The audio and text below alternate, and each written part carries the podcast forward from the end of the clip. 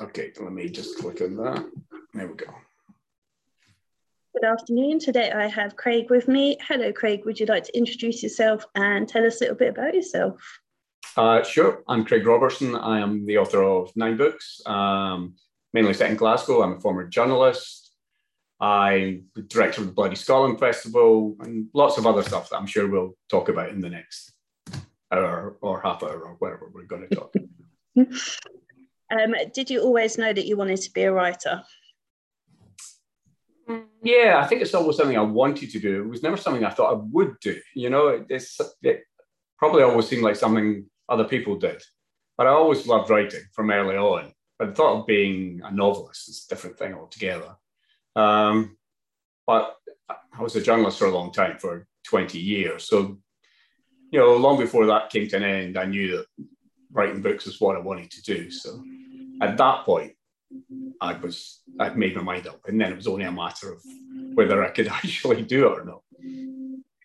And what was the moment that made you decide, okay, I'm actually going to do this. I'm going to go for it.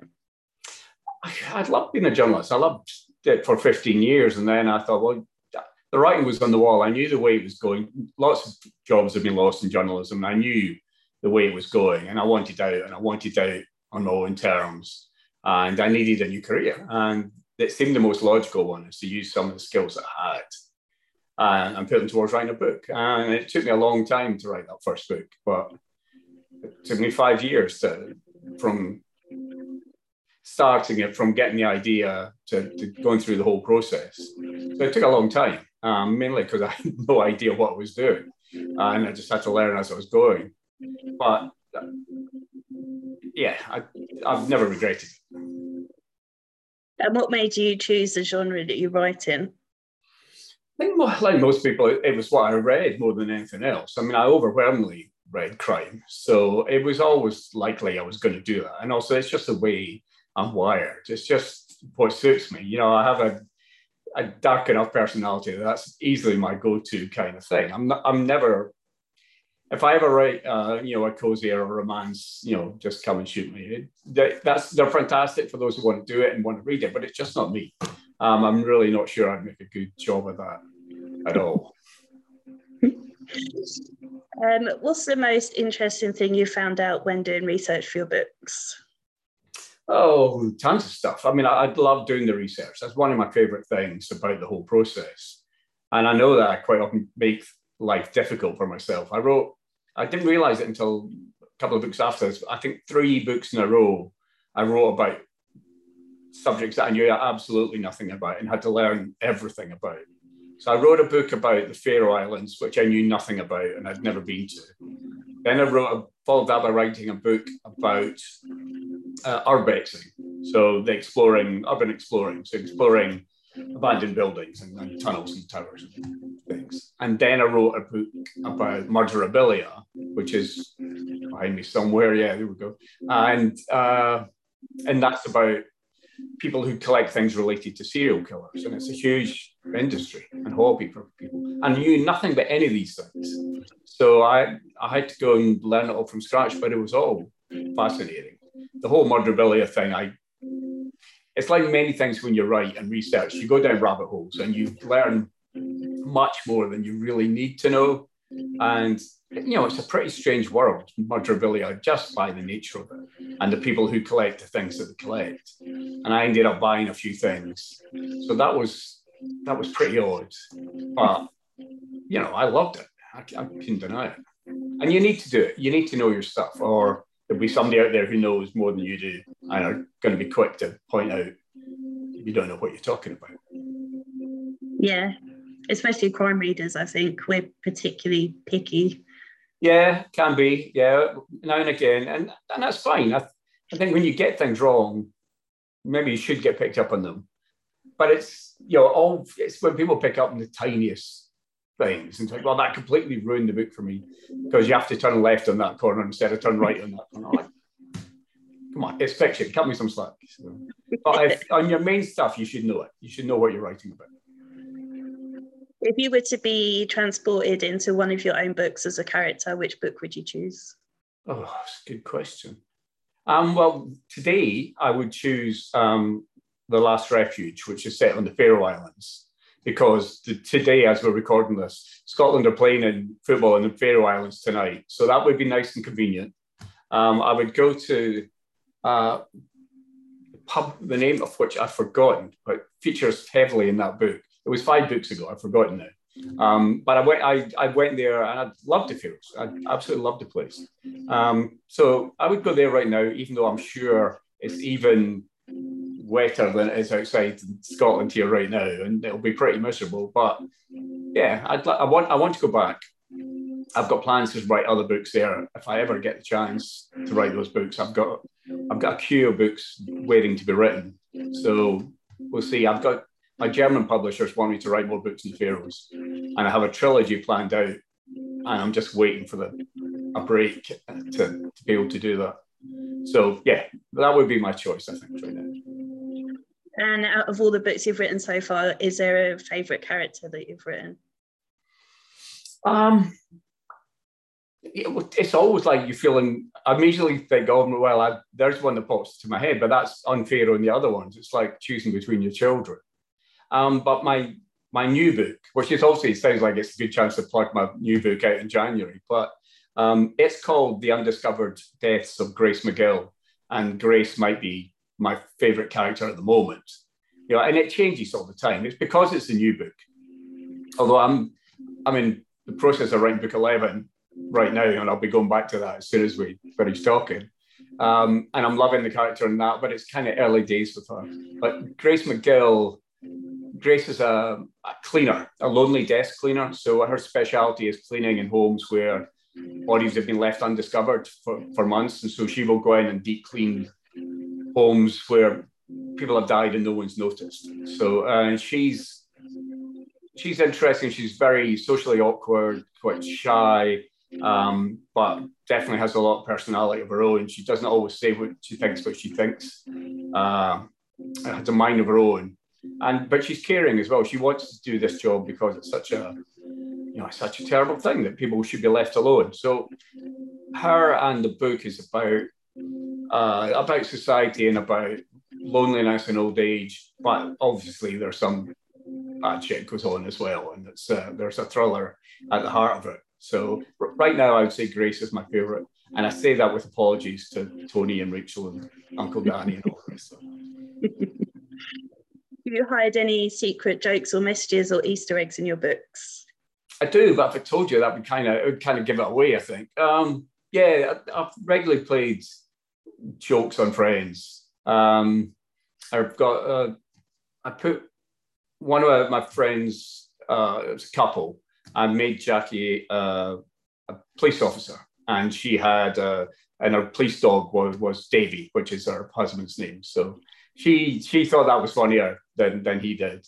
Um, I also married off uh, two of my friends, two male friends, um, and again, most people thought that was funnier than they did. So, so yeah, you, you've just got to. It's when you. It's so difficult finding names for characters because you've used them all and and you have to try and keep them different. Um, so I use friends and I use neighbors and I, I try. You've got to remember who you've used as well because I used uh, one in in the first book in random, and I was talking to my next door neighbour here on the doorstep, and he said that he'd really enjoyed the book, um, but he was a bit surprised to find out that he turned out to be the bad guy. And I thought, yes, forgot about that. So I named the character after him before I then made changes to the to the plot. But he, he you know, he was okay with it, so which is just as well. I've only been named in one book, but I was a sex mad politician, which was fun. That seems appropriate. So. Thanks. um, and which has made me completely forget what I was going to ask you next. so easily distracted, honestly. Um, uh, do you have any phobias and would you write about them or have you written about them? Um, I don't know if I have phobias as such. Um, I'm not great with um, confined spaces. I'm okay, you know, but I, I'm not completely comfortable with it. So I have used that in a couple of books.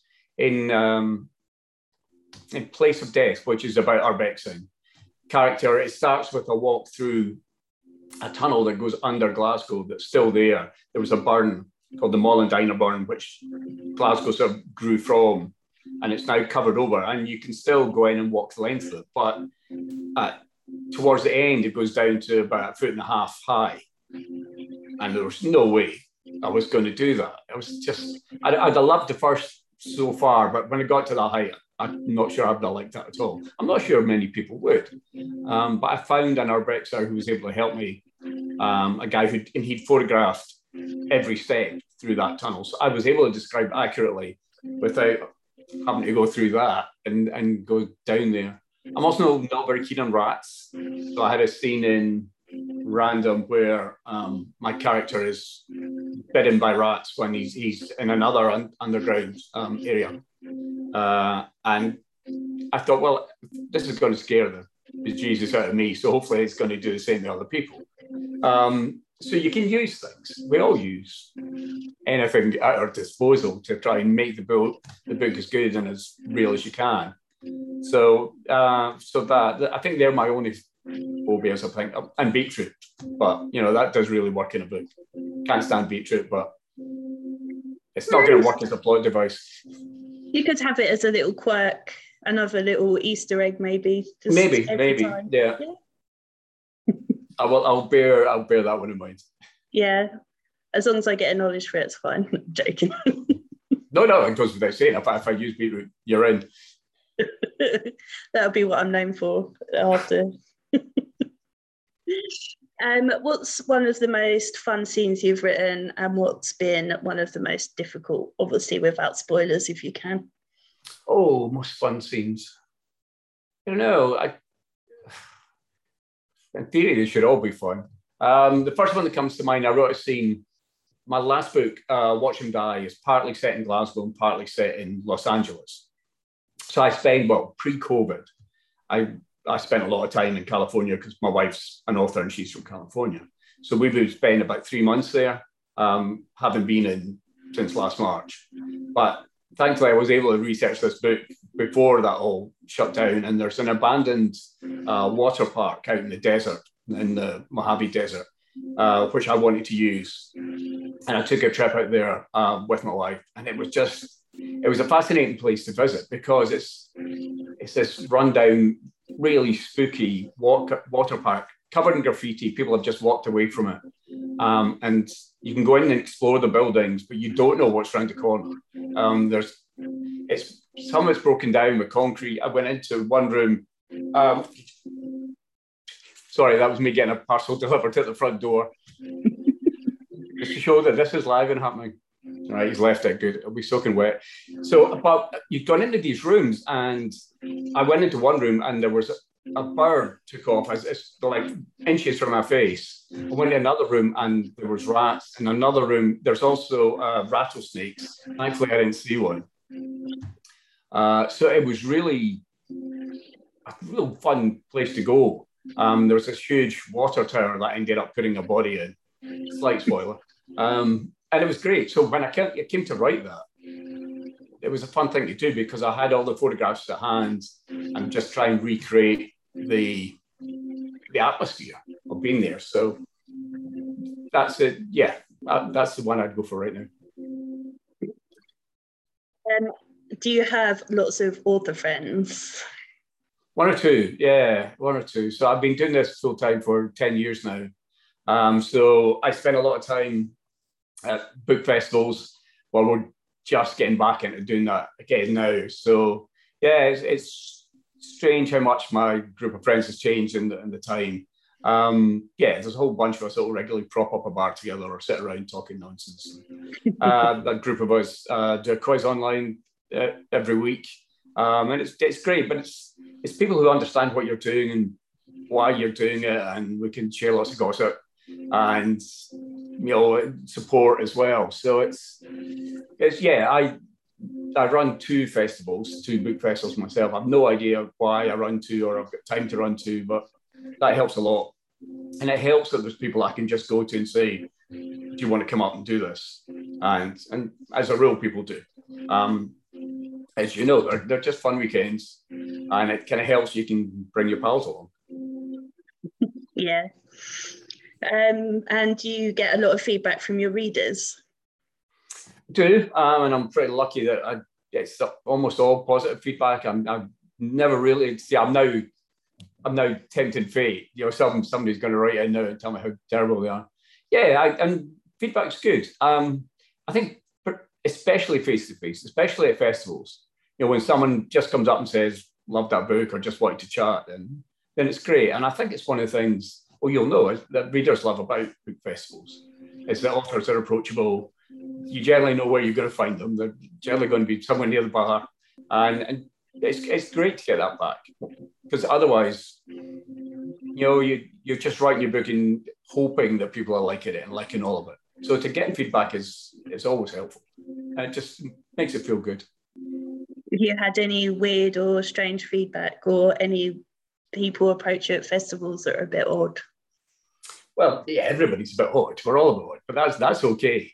Um, well, yeah, I suppose after writing Murderabilia, I, I did an event with Denise Mina, and we were did a it was both written books that featured real life killers. Um, Murderabilia, and she had written The Last Drop, and we did an event, and uh, lady asked that we we write about how things would affect victims' families in our books, but do we ever consider writing about how it affects the killer's families? And it was a really interesting question, and we we talked about it for a while.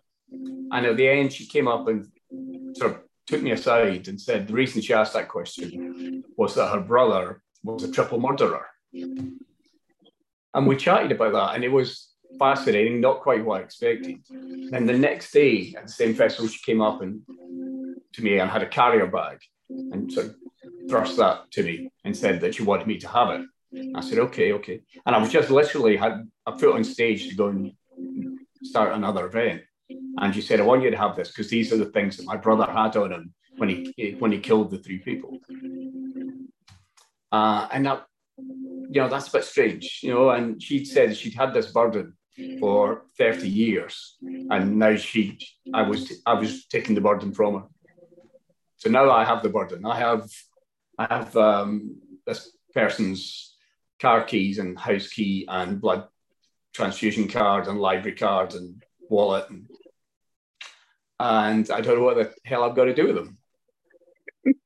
so yeah, occasional strangeness. Um, it was all, you know, she was she'd had to live with us for 30 years and cannot be easy. Um, and okay, so if that's some way of her feeling better about it, then fine, I'll take them. Don't know, yeah, I don't even know where they are. Um, my wife might have thrown them out when I wasn't looking. yes.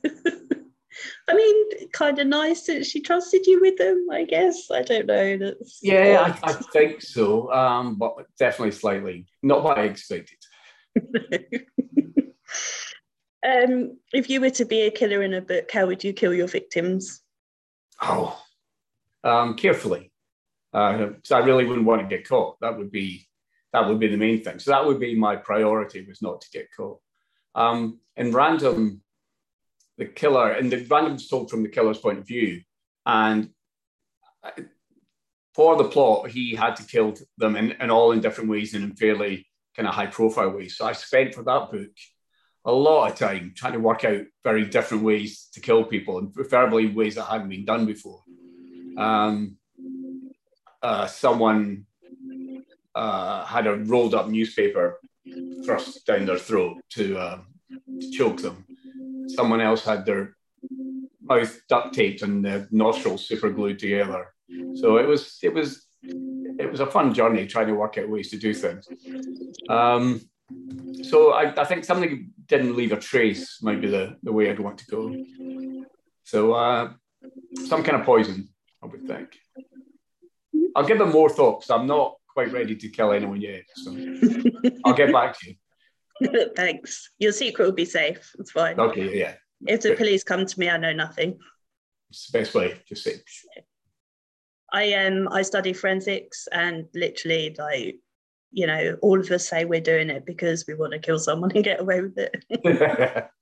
well, that's good. Everyone's got to have a hobby, so it's it's fine. Yeah, but our lecturer's no fun. She tells us stuff to a point, but only to a point where we couldn't actually do anything with it to, you know, hurt someone. Well, that's not much use. I know. Yeah. You need to take her out, a few drinks, and then find out the rest. Yeah. Apparently, our reputation preceded us. she doesn't trust us. Yeah. yeah, I don't okay. know why. Yeah. Well, let me know. I might, I might know a few things. So. Yeah, I could probably give you a couple of tips as well that I've learned. Well, I, I'll take you up on that. yeah. um, if you were able to spend a day with any author, dead or alive, who would you like to spend a day with? Oh, that's a good question. Um, probably someone dead because the alive ones mostly I can spend quite a lot of time with, which is great. And it's one of the best things about being an author is you do get to meet your heroes. You know, all the people that I've read before I started writing, I'm now friends with, with a lot of them, and and that's a great thing. So, um, so someone dead. Um, I've got I've got I've got to say Charles Dickens for reasons that escape me. Just I think he'd be he'd be fascinating. So um, if it was someone alive, maybe James Ellroy, who is just a bit of an odd character, but I love his books and the oddness appeals as well. I'm sure it would not be dull. No. Um, when you're editing your books, what's your most overused word or phrase? Oh, the, ones I, my characters tend to nod a lot and shrug a lot, so I'd have to go back and take a lot of them out. They always seem like a good idea at the time, and then you suddenly realize there's 73 of them. So, yeah, some of that has to go. And then you, it's I, I like the editing process. It, it's good to catch these things uh, or have a fresh pair of eyes to catch them as well. But yeah, I need to do less nodding and, and a lot less shrugging. Yeah, then they'll just be doing something else. yeah, well, sometimes when they're not nodding their head, they're bobbing their head or they'll drop their heads. You know, like it's still all the same thing. But we do it in real life. You know, we, we nod a lot more than than we know. I think instead of yeah, there you go. So it's these we don't always use the word, so but it can get a bit repetitive. So I, I try to avoid that. yeah. Um, I have to ask about Bloody Scotland, and mm. you were the person to introduce Stephen King and Linwood Barclay. How did that come about, and how was it? Oh, it was great. It came about in February. We because we were doing a, a hybrid, so we were able to beam in some authors who maybe wouldn't travel my feeling was, well, why don't we go get the biggest name we can? And I said, why don't we try and get Stephen King? And I'm, I'm not having to go at the rest of the board, but it was all like, well, you'll never get Stephen King. He's not going to do it. He doesn't do much. But my feeling was, well, there's no harm in trying. But it was quite a convoluted route. So I knew that he and Linwood were good pals. I'd seen them going back and forward on Twitter a lot. Um, I, I know Linwood a bit, but not that much. So, but I knew that Mark Billingham was good pals with Linwood. So I went to Mark because I'm good pals with Mark, and I said, Mark, could you go to Linwood and ask Linwood if he would go to Steve, got Steve now to me, um, and ask if they'd do it. So Linwood came back and said, Well, I'll ask, but he won't do it because I've asked him to do it for a bunch of other places and he's just not up for it. He doesn't need to do it. So, he, so okay. But then he come, Linwood comes back and says, he says yes. And we were all kind of, Linwood says it uh, happened because he wrote him a very funny email. So I'm, I'm prepared to go with that. Um, either that or just coming to do Scotland appeal to him. I don't know what, and I don't care because he said yes, and it was great. But that was in February, and I had to sit in that secret um, till August, and that wasn't easy. I, mean, I told I told maybe about no more than about three people. Uh, yeah, you're never going to guess who's going. It's Stephen King. On the day that we launched the program, we gave out the program to the authors who came for the photo call, and there was about a dozen of them. And every one of them was looking through, and they all went, Stephen King, you're kidding me. And every one of them went, had the same reaction. And we thought, well, okay, this is going to work then. Um, introducing them, I was I was nervous before it, which I is unusual. And I was standing there. eight, I was nervous that something might go wrong, that the tech might not work. You know, because we had Steve coming in from Maine and we had Linwood coming in from Toronto, both being getting beamed. And I thought, you know, all it needs is a bit of dodgy Wi-Fi or something, and this is going to be terrible. But we had, uh, we, well, you were you were there. You in the audience, and I. So you saw that it was only for about ten seconds, but when I did the introduction and went to them, they both started talking, and nothing could be heard. I thought, you are kidding me. You are kidding me. So I, I said to the audience, well, that's fine. I can talk about my new book instead. And they just bought enough time that it came. And they, I think it was simply that our tech guys hadn't put the volume up in time. But yeah, for a minute, my heart stopped and thought, oh, this is going to be a nightmare. But then they were just brilliant and they just got on with it. I stepped back and let them talk. I know it was a lot of fun. And the, the applause at the end for the two of them is easily the longest, most extended applause I've ever heard at a book event. It just went on and on. Um, I was actually doing the next event after at the quiz, and I was thinking, you guys need to stop clapping. I need to clear this room for the next event. It just went on, and I think that showed that it, it worked. And the, the two of them were just brilliant. Did you get to speak to them before and after? Um, I did before. Uh, so we were backstage just having a chat, hey, just to make sure it was on. So it was great. And it was a bit, you know, I, I say I'm friends with most of the big, I think I've met all the big names in crime writing um, and chatted with them or had a beer with them. You know, Stephen King's is a wee bit different, you know, he, he's, he's a legend. Um, so yeah, we chatted about back uh, backstage first uh, before we came on, and that was great. It was a lot of fun. Uh, a highlight, I would imagine, of your whole writing career so far. Yeah, I, I would say it is, and it's just being able to pull that off. Um, so we now we've got to try and top that for next year. I'm not sure how we top Stephen King, but uh, not top Stephen King, that would be terrible. But uh, how we raise that bar again. But we're going to have a go awesome. Well, I can't wait to see because yeah, and I posted on Facebook that I was there and took a picture of the screen, and um, people are, oh my god, I can't believe you know you're watching that and stuff. And I'm like, they were comparing toilet stories, like genuinely, you know, these two top authors were comparing toilet stories. Yeah, yeah, I, that's not where I expected it to go, but that was fine. well, when when we were back on and I interviewed them with questions at, at the end, I'd said, well, I was a bit disappointed there weren't more toilet stories. And I thought Stephen stopped for a minute and then he you know, got on. He said, oh, no, well, we have more toilet stories if you want. But I think we've had enough by that point. yes. um, so apart from that, what's been your favourite moment uh, being an author so far? Oh, I think all of it. You know, um, I, I travel a lot, and that's great. I say my wife's also an author and a crime writer, so we go to a lot of the same festivals and across the US and uh, and Europe, and just being able to do that. Well, pre-COVID, obviously, that all that's come to a crashing halt. But I'm looking forward to getting back to doing that again. Um, we're going to well, might still go to Iceland in November. Going to Santa Fe and Albuquerque in spring.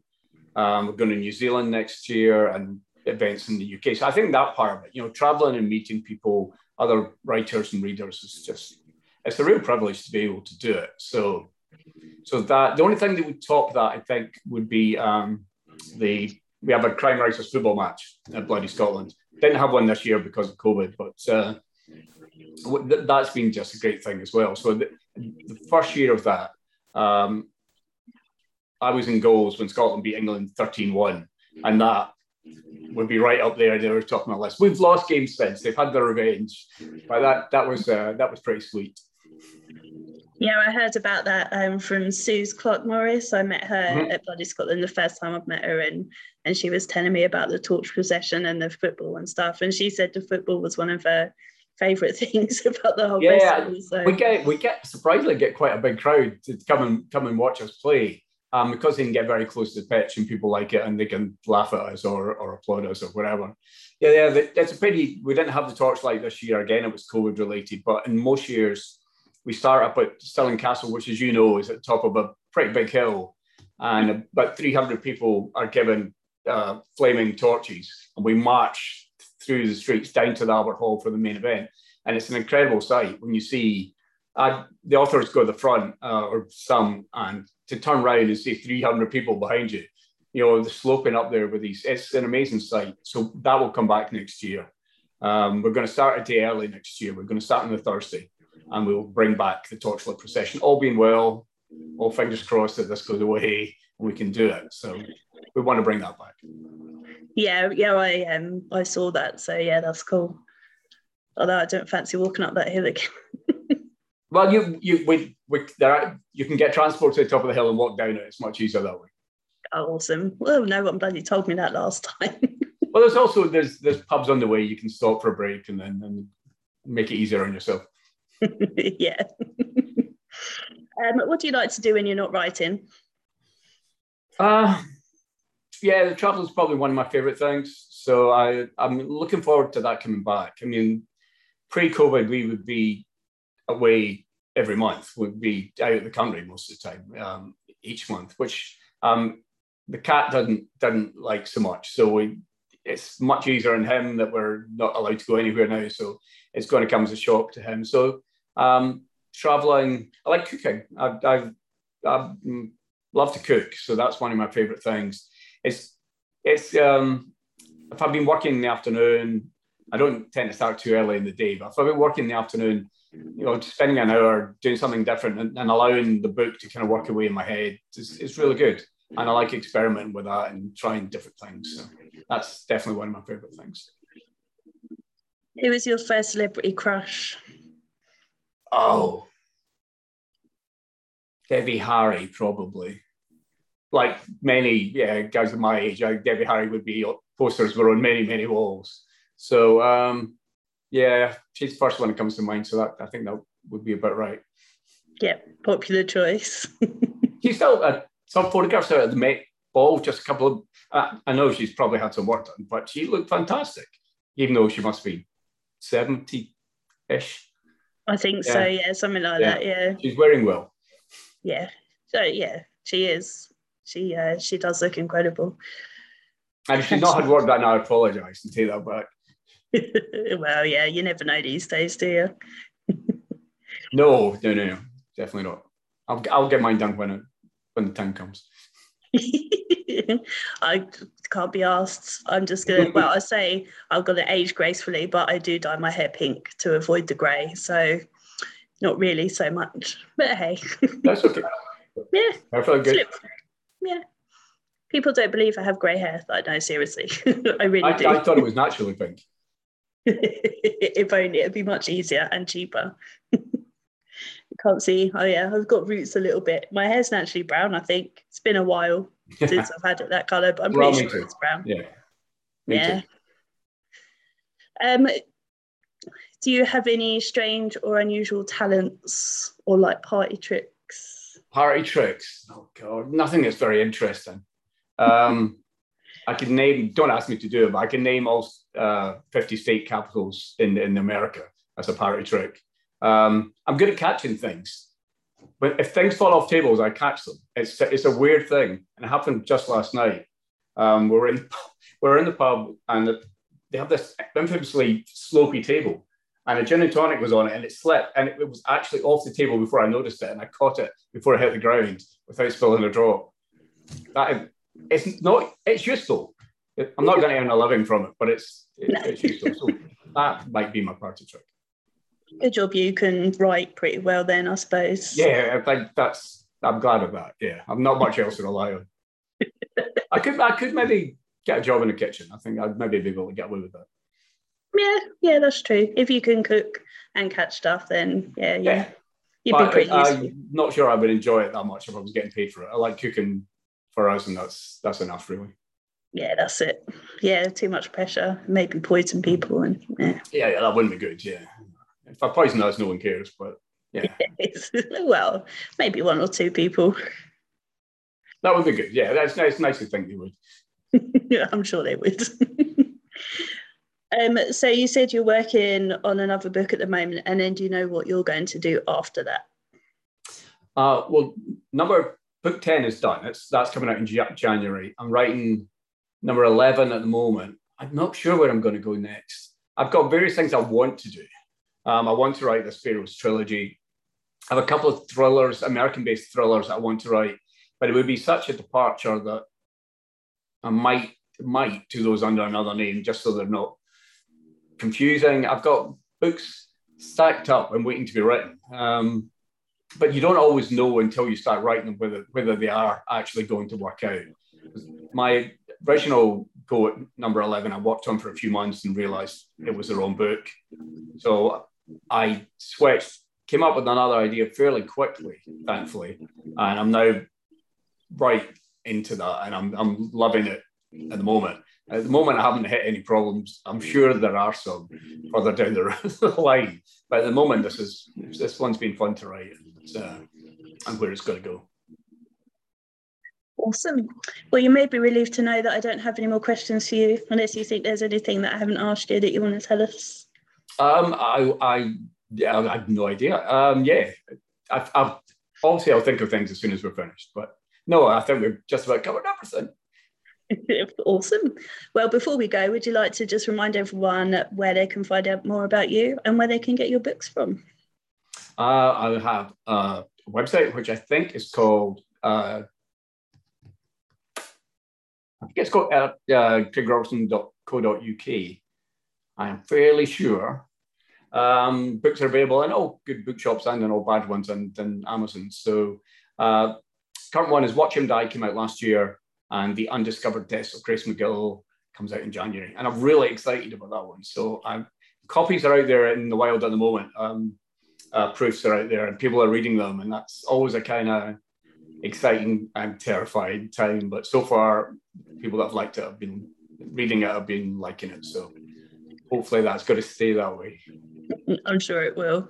Early readers are a pretty good guide, usually, aren't they? So, yeah, I'm, I'm loving what's been said so far. So, I'm looking forward to it coming out. Fabulous. Well, thank you very much. Well, thank you. That was painless. Mostly.